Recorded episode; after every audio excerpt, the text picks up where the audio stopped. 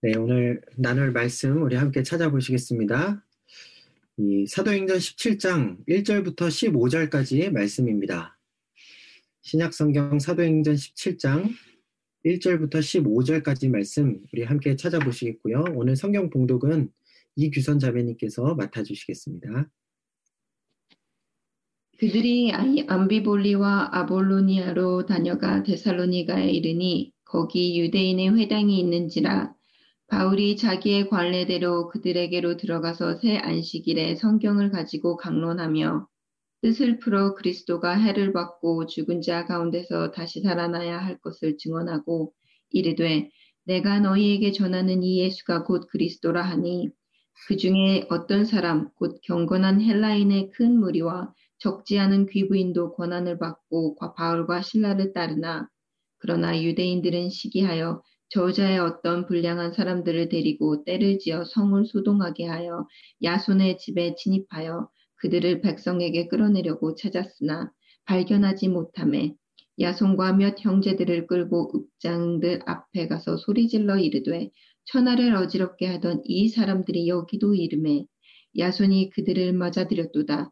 이 사람들이 다, 다가이사의 명을 거역하여 말하되 다른 임금 곧 예수라 하는 이가 있다 하더이다 하니 무리와 읍장들이 이 말을 듣고 소동하여 야손과 그 나머지 사람들에게 보석금을 받고 놓아주니라. 밤에 형제들이 곧 바울과 신라를 베레아로 보내니 그들이 이르러 유대인의 회당에 들어가니라.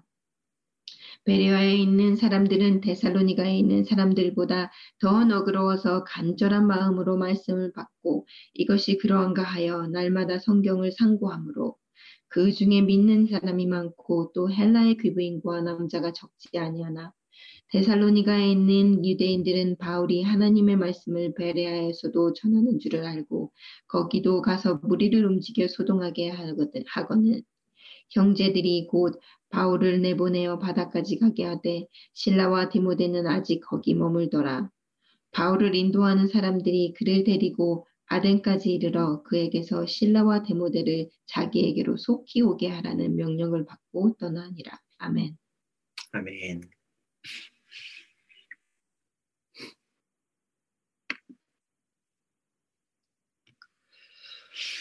네, 유럽의 첫 선교지 빌립보에서의 사역을 우리가 살, 지난주에 살펴보았는데요. 빌립보에서의 사역은 나름 성공적으로 마무리되었다고 할 수 있습니다. 물론 중간에 바울과 신라가 끌려가서 매를 맞고 감옥에 수감되는 어려움을 겪기도 했었지만요. 간수와 그 온 가족들이 그로 인해 어, 하나님께로 돌아올 수 있었고 또 수감 과정에서 관리들이 저질렀던 실수로 인해서 감옥에서 풀려난 이후에는 빌립보에 세워진 교회가 아무런 핍박이나 박해 없이 안정적인 환경에서 성장해 나갈 수 있게 되었다고 말씀드렸습니다.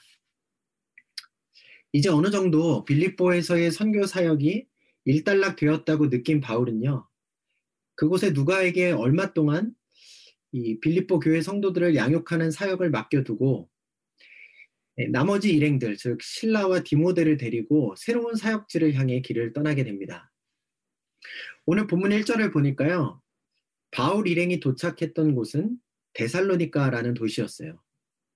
이 데살로니카는 지금도 어, 이 명칭 그대로 어, 이 그리스 지역에 위치하고 있는 도시인데 이 데살로니카는 당시 마게도니아 지역의 수도로서 정치와 경제의 중심지였다 그래요. 특히 해로와 육로가 만나는 교통의 요지여서 무역이 발달하고 각종 사상과 철학과 예술들이 발달했던 도시, 그리고 여러 다양한 이민족들이 모여 살고 있는 국제 도시였다고 합니다. 인구의 대부분이 로마인이고 로마인과 헬라인이고 또 유대인들은 극소수에 불과했던 빌립보 성과는 달리 이 데살로니카 성에는 유대인들도 꽤 살고 있었던 것 같고요. 자연히 유대인들을 위한 회당도 세워져 있었습니다. 이 말은요, 빌립보에서보다는 선교를 처음 시작하기 쉬운 환경이었다는 뜻이죠. 네, 바울은 늘 하던 대로 안식일에 유대인들의 유대인의 회당에 들어가 그곳에 모인 유대인들과 그들을 따라 하나님을 섬기게 된 경건한 헬라인들에게 복음을 전했어요. 어, 이절을 보면 바울은 세 번의 안식일에 걸쳐서 그들이 잘 알고 있는 구약 성경의 내용을 바탕으로 십자가에 달려 죽으시고 부활하신 예수님이 바로 하나님께서 이 땅에 보내신 그리스도시다. 그렇게 설명했습니다. 이제 이어서 4절 말씀에 보면요. 그 설교와 전도 사역의 열매가 언급이 되고 있는데요. 한글 번역이 조금 애매하게 되어 있어요. 어, 이걸 그대로 제가 말씀을 드리자면, 먼저 그들 중에 얼마가 사울의 말에 설득이 되어서 예수님을 그리스도로 인정하게 되었습니다. 여기서 그들 중에 라고 할 때 그들이란요, 유대인들을 말해요. 본래 회당에서 하나님을 섬기는 신앙생활을 하기 시작했던 그 사람들, 어, 유대인들 중에 얼마가 어, 많은 수는 아니었던 것 같고 몇몇 안 되는 얼, 어, 얼마 안 되는 사람들이 바울의 말에 설득을 당해서 아 예수님이 그리스도가 맞다 그렇게 인정하게 되었다는 말입니다. 여러분들도 아다시피, 아시다시피 유대인들에게는요 예로부터 그리스도가 오시면 무너진 이스라엘 왕국을 재건하실 거다라는 전통적인 믿음이 자리 잡고 있었죠. 그렇기 때문에 그리스도가 이 사상에 오셔서 사람들에 의해 고난을 당하고 죽임을 당하게 된다라는 것 자체는 그들에게 매우 생소하고 심지어는 수, 충격적일 수도 있는 이야기였어요. 그래서 유대인들 중에는 바울의 말을 받아들인 사람이 그렇게 많지 않았던 것입니다. 하지만 4절 이후를 보니까 도리어 그들을 따라 유대인들을 따라 회당에 모여 하나님을 섬기게 되었던 어, 경건한 현지 헬라인들의 경우에 매우 많은 사람들이 복음을 받아들이고 바울과 신라의 가르침을 따라 예수님을 주로 고백하게 되었습니다. 사실 우리가 지금까지 보아왔지만 바울 일행의 선교 현장에는 이런 대도, 대조적인 결과들이 자주 나타나곤 했었어요.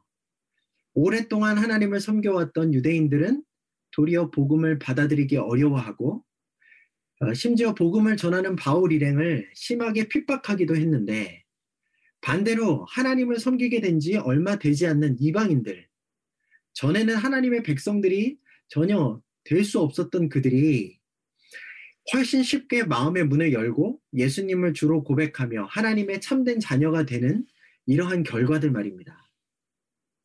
한편으로는 참으로 안타까운 일이긴 하지만 또 한편으로는 하나님께서 이러한 현상들을 통해 유대인들보다 이방인들에게 먼저 복음을 받아들이게 하시고 구원의 은혜를 베풀고자 하셨던 그런 신비한 섭리가 있었다는 것을 우리가 기억하면 좋을 것 같아요.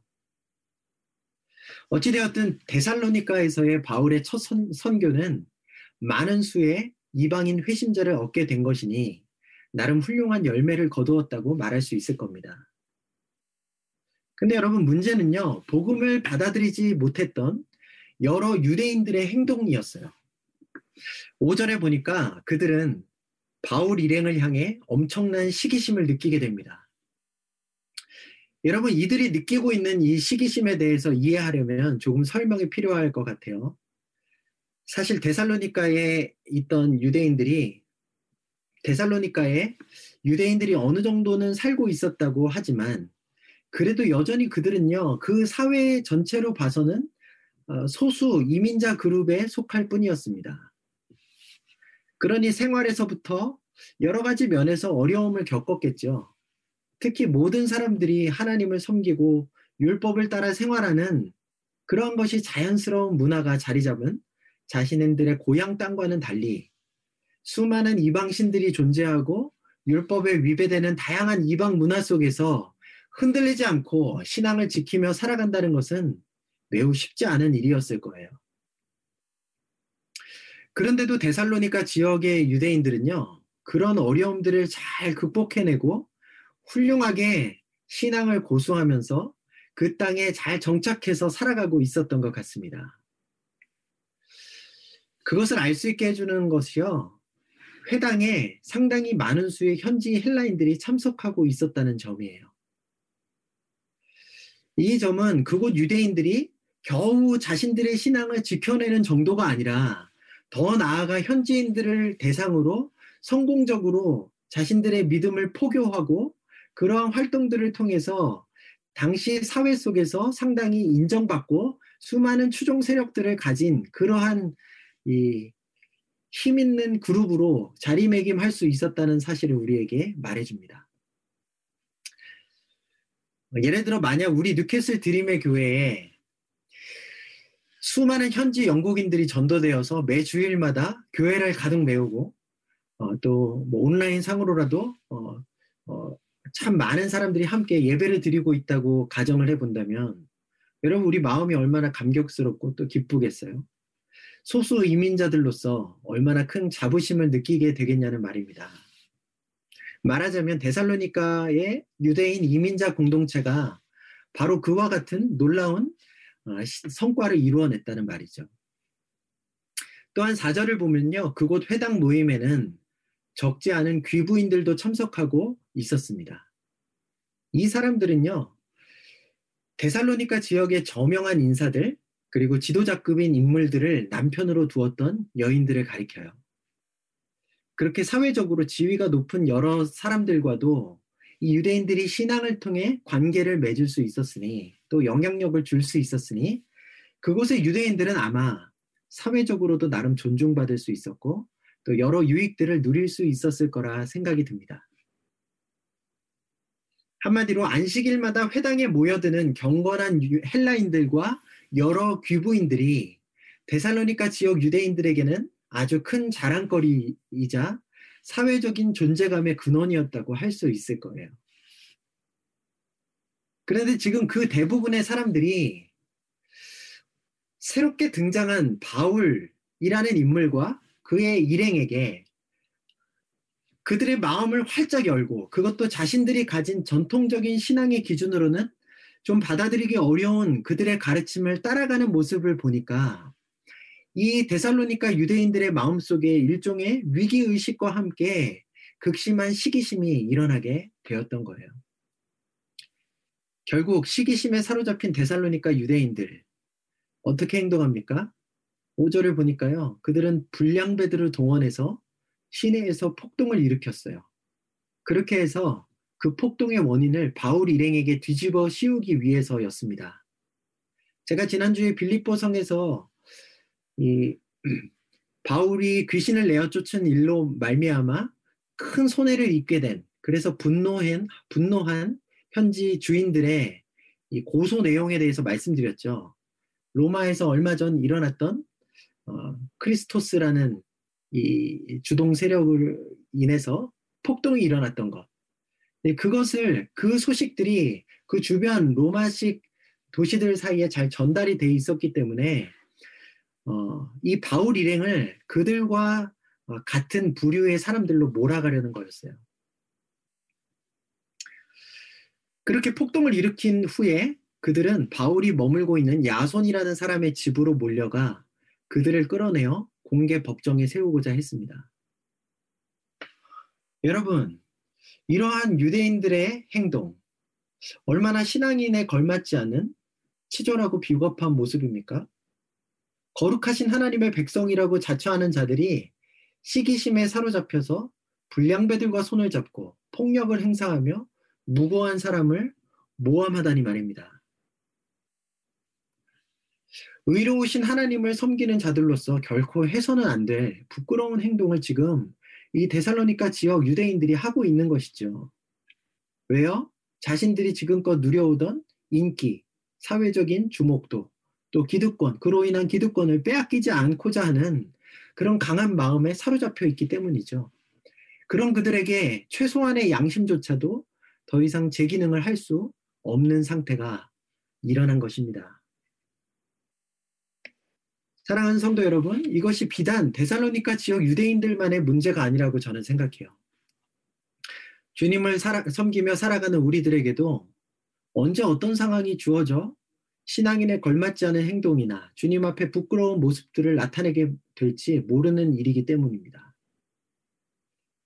시기심이나 분노, 또 내가 가진 기득권에 대한 집착 등으로 인해 여러분 우리도 언제든지 하나님의 자녀답지 못한 말과 행동들을 하게 될 위험이 늘 우리 안에 도사리고 있다는 사실을 기억해야 해요.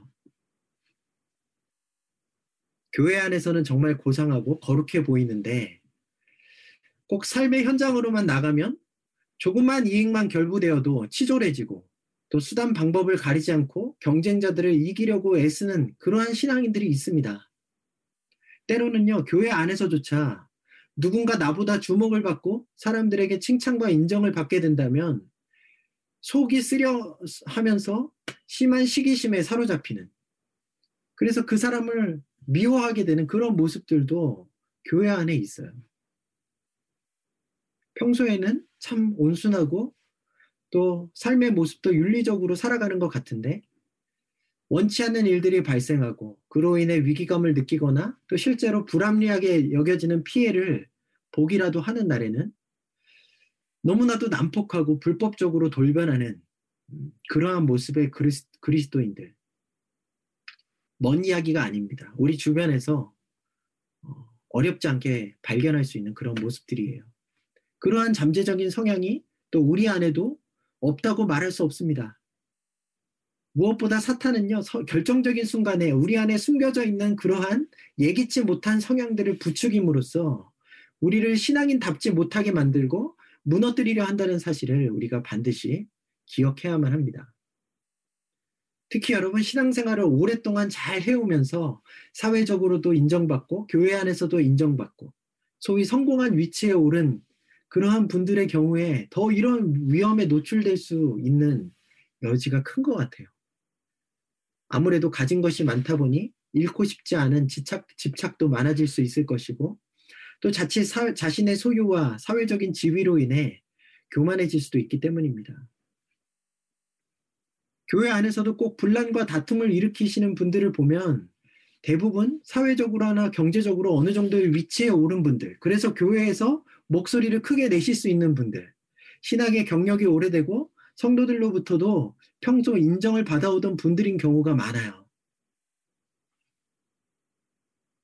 자신들도 모르게 오랜 세월에 걸쳐 쌓여온 이 완고함들과 교만함, 그리고 세상의 많은 것들에 대한 애착과 집착이 여태껏 잘 살아온 신앙의 덕을 한순간에 무너뜨리는 이러한 모습들을 보면 얼마나 안타까운지 모르겠습니다.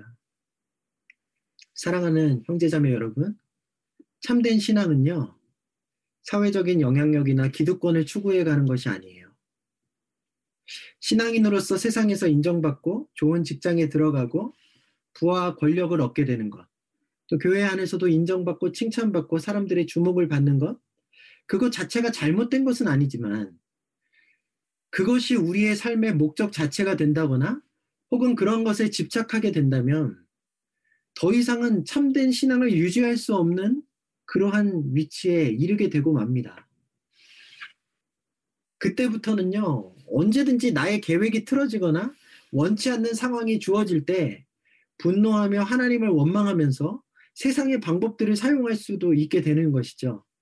그러한 사람들이 믿음을 저버리고 불신자들과 다름없는 그러한 삶을 살아가게 되는 것은 그저 시간 문제일 뿐입니다. 여러분, 오늘 이 시간 우리 자신들의 모습을 점검해 보았으면 좋겠어요. 여러분은 무엇을 목표로 살아가고 계십니까? 신앙생활도 중요하지만 결국 세상의 인정과 성공을 또 사회적으로 존경받고 또 공동체 안에서 영향력을 미칠 수 있는 그런 위치에 오르는 것을 여러분의 인생과 신앙생활의 최종 목표로 삼고 살아가는 것은 아닌지. 나는 언제든 주님의 뜻이라면 내가 가진 영향력과 기득권을 포기할 준비가 되어 있는지. 내가 원치 않는 상황이 일어나고 그로 인해 피해를 입게 되더라도 과연 나는 주님을 원망하거나 하나님의 자녀로서 가져서는 안 될 부정적인 감정에 사로잡혀서 분노하고 폭력적인 언행을 보이는 그런 행동들을 하지 않고 주님의 뜻을 신뢰하며 참고 기다릴 수 있는지 여러분 돌아보셨으면 좋겠어요. 특별히 저는요, 우리 시대에 한국 교회가 이 데살로니카 지역 유대인들의 모습을 보면서 정말 반면 교사로 삼을 수 있어야 한다고 생각이 듭니다. 하나님께서 은혜를 베푸셔서 한국 교회에 얼마나 큰 부흥을 허락해 주신지 모르겠어요. 나라 곳곳에 십자가를 찾아볼 수 없는 곳이 없을 정도로 많은 교회들이 세워졌죠. 여러분 한국의 근현대사를 보면요. 교회가 오늘날의 발전된 우리나라를 이루는데 얼마나 큰 기여를 했는지 모릅니다. 여러분 구한말 한국에 들어온 초창기 선교사님들은요. 이 폐쇄적인 유교 사회를 변화시키기 위해 교육과 의료 선교를 통해서 근대화적인 개화 운동을 일으키셨어요. 또 아무랬던 일제 시대 우리 교회의 성도들이 자유와 평등을 외치며 독립 운동의 선봉에 섰었습니다. 여러분 3.1운동 당시에 한국의 기독교 인구는 전체 인구의 불과 1% 남짓밖에 되지 않았다고 해요. 그런데 그 당시 독립운동에 앞장섰던 민족의 대표 33인 중 절반이 기독교인이었다는 사실이 얼마나 교회가 우리 민족을 위해서 또 우리 나라의 발전을 위해서 기여했는가, 공헌했는가를 잘 보여줍니다. 해방 이후에도요, 교회는 다양한 모습으로 지역 사회를 섬기며 민족의 이 재건에 중추적인 역할들을 감당해 왔어요. 여러분, 그래서요, 불과 2, 30년 전까지만 해도 한국 사회 안에서 교회의 위상이 꽤 괜찮았습니다. 교회를 향한 사람들의 시선이 꽤나 긍정적이었어요. 교회의 목소리가 사회에 잘 받아들여졌었고요. 또한 많은 그리스도인들이 정치, 경제, 사회, 문화 각계각층에 진출하여 인정받으며 자신들의 역할을 잘 감당해 갔습니다. 그런데 여러분, 오늘날 한국 사회 안에서 교회의 위상이 어떻게 되었습니까? 너무도 처참하게 무너져 내렸죠. 저는 그 원인이 바로 데살로니카의 유대인들처럼 교회가 세상의 기득권에 집착하고 사회적으로 자신의 목소리와 영향력을 굽히려 하지 않고 조금의 불이익이나 피해도 감수하지 않으려고 치졸하고 때론 폭력적이기까지 한 부끄러운 모습들을 보여왔기 때문이라고 생각해요.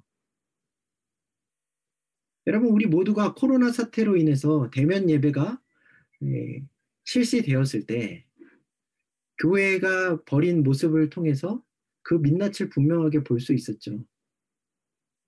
그뿐 아니라 그리스도인들 간에 돈과 권력과 실리를 놓고 폭력배들까지 동원하여 벌이는 막장 싸움. 여러분 이게요. 사도행전에만 기록된 것이 아니라 오늘날 우리 한국 교회의 역사 속에 일어나고 있는 일들입니다. 대형 교회들과 정치 권력과 결탁한 목회자들의 모습, 소위 상류층 기독교인들이라고 일컬음 받는 사람들이 보이는 이기적이고 비상식적인 행동들과 모습들. 그런 것들이 교회 안에 너무도 많이 보여져 왔죠. 그래서 여러분, 이제는요, 한국 사회에서 교회에 다닌다는 말을 하고 다니기도 부끄럽고 어려운 상황이 되고 말았다고 합니다. 그런데 여러분, 이것이 어디 그들만의 문제일까요? 우리가 속한 한국교회 전체의 문제이죠. 우리의 분위기입니다. 한국교회 전체가 타락한 것이고, 한국교회의 가르침과 영성이 실패한 것이죠.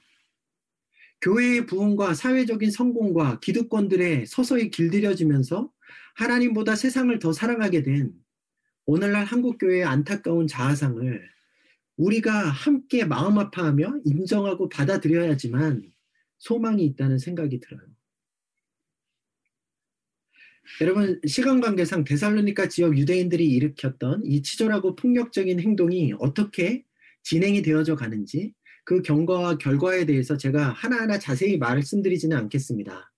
여러분들이 각자 개인적으로 오늘 본문을 읽어보시면 아, 그 상황이 어떻게 진행되었다 하는 것을 금방 이해하실 수 있을 거예요. 그것보다는 곧바로 10절 이하로 넘어가서 데살로니카에서 피신한 바울과 신라가 베레아라는 이웃 도시에 도착하여 만난 유대인들에 대해 말씀드리고 싶습니다. 그들도 데살로니카 지역의 유대인들과 매우 유사한 모습으로 신앙생활을 하면서 그 지역에 정착하여 살아가고 있었던 것 같아요. 그곳에도 회당이 세워져 있었을 뿐 아니라요. 회당에 참석하는 현지 헬라인들도 매우 많았고요. 그리고 데살로니카 지역과 마찬가지로 그들의 회당에는 귀부인들, 즉 그 지역의 상류층의 아내들도 함께 하고 있었습니다. 그러니까 데살로니카 지역의 유대인 공동체와 이 베레아 지역의 유대인 공동체가 겉모습만 볼 때에는 신기할 정도로 아주 비슷한 모습이었다는 것을 우리가 알 수 있습니다. 그런데도요, 여러분 베, 베레아 지역의 유대인들은 바울과 신라가 복음을 전해 주었을 때 데살로니카 지역의 유대인들과 아주 다른 상반적인 반응을 보이게 돼요. 먼저 12절을 볼까요? 12절을 보면요. 그 중에 믿는 사람이 많았다. 그렇게 기록되어 있죠. 무슨 말입니까? 전통적인 그리스도관을 가지고 있었던 유대인들이었지만 그들 중에서 복음을 받아들인 그리고 예수 그리스도를 믿게 된 유대인들이 베레아 지역에는 많이 나왔다는 거예요. 뿐만 아니라 12절을 계속 보면 그들과 함께 신앙생활을 해왔던 헬라인들과 현지인들이죠. 귀부인들도 상당수가 바울과 신라의 말을 따르게 되었는데 그러한 일이 일어남에도 불구하고 베레아 지역 유대인들은 데살로니카 지역 유대인들처럼 시기심으로 분노하거나 바울과 신라를 박해했다는 말이 나와 있지 않습니다. 어떻게 비슷하고 비슷한 상황 가운데 그렇게 다른 반응을 보일 수 있었을까요? 외적인 외적인 조건들로만 본다면 그들도 데살로니카 지역 유대인들과 별반 다를 것이 없이 부흥한 이민사회 신앙 공동체 속에서 여러 가지 사회적인 인정과 유익을 누리면서 지내왔을 텐데 그럼에도 불구하고 새로운 인물들이 나타나 기존에 자신들이 가지고 있던 신앙 지식과는 아주 다른 이야기를 전하고 있고 그뿐 아니라 지금까지 자신들을 따라왔던 많은 현지 신앙인들과 그 유력자들이 그들의 말을 따라가고 있는 이 상황 속에서 어떻게 오히려 그들이 함께 바울과 신라의 말을 수용하며 자신들의 영향력과 기득권을 기꺼이 버릴 수 있었겠느냐는 말입니다. 여러분 그 비결이요 11절에 나와 있어요. 이 11절 말씀은 매우 중요한 구절이기 때문에 여러분들도 각자의 자리에서 저와 함께 어, 이 시간 한 목소리로 읽어보도록 하겠습니다. 베레아에 있는 사람들 시작. 베레아에 있는 사람들은 데살로니카에 있는 사람들보다 더 너그러워서 간절한 마음으로 말씀을 받고 이것이 그러한가 하여 날마다 성경을 상고함으로. 여러분 11절이 지금 베레아의 유대인들의 성격을 어떻게 소개하고 있죠? 그들의 마음이 너그러웠다 이렇게 말하고 있습니다. 근데 이 너그럽다는 이 말은요, 어, 영어 성경이 조금 더 정확하게 번역하고 있는데 영어로는 open minded라는 뜻이에요. 그러니까 마음과 생각이 열려져 있다는 뜻이죠. 자신들이 가진 신념과 사상과 어떤 이 생활의 또 신앙의 구조를 폐쇄적으로 계속 유지하려고만 하지 않고 언제든 유연한 사고를 통해서 새로운 견해 또 새로운 움직임들을 받아들이고 고민해 볼 수 있는 그러한 열린 마음을 베레아의 유대인들이 가지고 있었다는 말이에요. 그렇다고 해서 그들이 새로운 것, 자신들이 가진 것과 다른 것들을 무조건적으로 무분별하게 다 받아들이는 성향을 가지고 있었다는 말은 아닙니다. 그들에게는요, 명확한 기준이 있었는데 그것은 바로 그들이 가진 성경이었어요. 이 베레아 지역 유대인들은요, 바울과 신라가 전하여 준 새로운 복음의 메시지를 받고도 그것이 말씀에 비추어 정말 진리인가 확인하기 위해 날마다 성경을 읽고 연구하는 고민의 시간들을 가졌습니다. 만약 십자가의 고난을 당하고 부활하신 예수님이 그리스도시라는 그들의 가르침이 성경에 위배된다고 판단되었다면 그들은 복음을 믿지 않았을 거예요. 하지만 처음부터 자신들의 생각과 이 다른 의견이나 가르침을 무조건 편협하게 배타적으로 거절하지 않고 충분히 귀 기울여 듣고 난 후에 말씀의 기준을 가지고 점검하고 평가하는 그러한 수고로운 과정을 그들은 거친 것이었습니다. 그러한 성경 중심의 열린 마음과 태도가 베레아 지역 유대인들로 하여금 데살로니카 지역 유대인들과 매우 비슷한 상황과 환경과 사건 앞에서도 전혀 다른 올바른 반응을 보일 수 있도록 이끌어 주었다고 말할 수 있는 것이죠. 저는 이 시대의 그리스도인들이 반드시 지녀야 할 신앙의 자세가 바로 이 베레아 지역 유대인들의 성경 중심적인 열린 마음과 태도라고 생각합니다. 교회는요, 절대 진리를 소유하고 지켜내는 역할을 해야 하지만 그렇다고 해서 독단적이고 배타적인 집단으로 전락해서는 안 됩니다. 어떠한 새로운 시대적인 상황과 의견들이 생겨난다 할지라도 그것들을 일단 수용하고 말씀에 비추어 객관적으로 평가할 수 있는 그러한 태도와 능력이 교회 안에 있어야 하는 것이에요. 그렇게 될 때 우리가 가진 절대 진리가 더욱 빛을 발하고 있고 발할 수 있고 오히려 교회 밖의 사람들에게도 더 긍정적으로 우리가 가진 복음의 진리가 인식될 수 있게 될 거라고 저는 생각합니다. 따라서 사랑하는 여러분, 좀 더 유연한 신앙의 자세를 지니시기를 바래요. 여러분이 알고 있는 또 어, 배워오신 그러한 내용들이 또 전통적인 교회의 교리나 가르침들이 다 맞, 맞다고 너무 확신하며 고집하지만 마시고 과연 정말 성경이 내가 알고 있는 그 내용을 그대로 뒷받침해주고 있는가?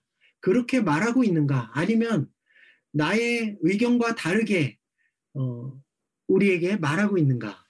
그것을 확인하기 위해서 늘 겸허한 마음으로 되짚어보고 끊임없이 말씀을 붙들고 씨름하는 그러한 시간들이 우리 가운데 있을 수 있기를 바랍니다. 동시에 우리 주변에 일어나고 있는 여러 현상들과 새로운 사건들을 말씀에 비추어 이해하고 분별할 수 있는 능력을 기르시기를 바래요. 예, 제가 성경 공부 모임에 대해서 자주 광고도 드리고 강조를 드리는 이유도 사실 어, 그것 때문입니다. 여러분 우리가 성경을 공부하지 않고 깊이 연구하지 않은 채 그저 주일 예배 설교나 어떤 단편적인 신앙의 지식들만 가지고 신앙생활을 해 나가면요. 우리의 신앙이 성장해 가는데 큰 한계가 있어요.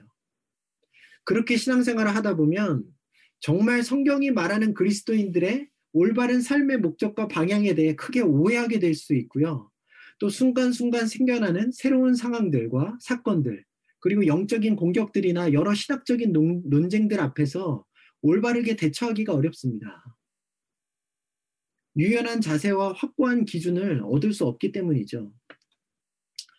무엇보다 자생적인 신앙이 아니라 늘 누군가의 도움을 받아야지만 겨우 유지되어질 수 있는 그런 의존적인 신앙인으로 지낼 수밖에 없게 되겠죠. 여러분, 우리가 말씀을 아는 만큼 여유가 생겨지는 거고요. 말씀을 보는 능력을 소유한 만큼, 그렇게 훈련된 만큼 더 많은 영역에서 우리의 말씀을, 우리의 삶을 올바르게 세워나가고 정말 주님이 기뻐하시는 방향으로 나아갈 수 있게 되는 겁니다. 베레아 지역 유대인들에게는 그렇게 말씀을 늘 가르치고 배우며 깊이 고민하며 연구하는 분위기가 자리 잡고 있었던 거예요. 여러분 지난 3, 4개월 동안 우리 찬양 인도할 때 재은 자매가 이야기해 주기도 했는데 우리 토요 성경 공부 모임에서 전도서를 함께 공부했습니다. 저를 포함해서 여러 형제 자매들이 세상에서 가장 위대한 지혜의 왕으로 손꼽히는 이 솔로몬 그가 말년에 전도서를 통해 남긴 인생의 깊은 교훈의 정수를 우리가 연구하면서요. 정말 신앙인으로서 어떤 마음과 방향성으로 제한된 우리의 인생을 살아가야 할지.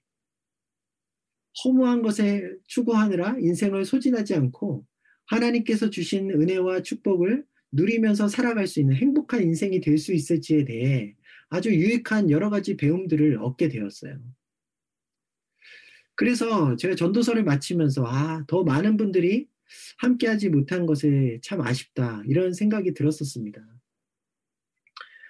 어, 이제 이번 주부터는 말라기서를 함께 공부하려고 해요.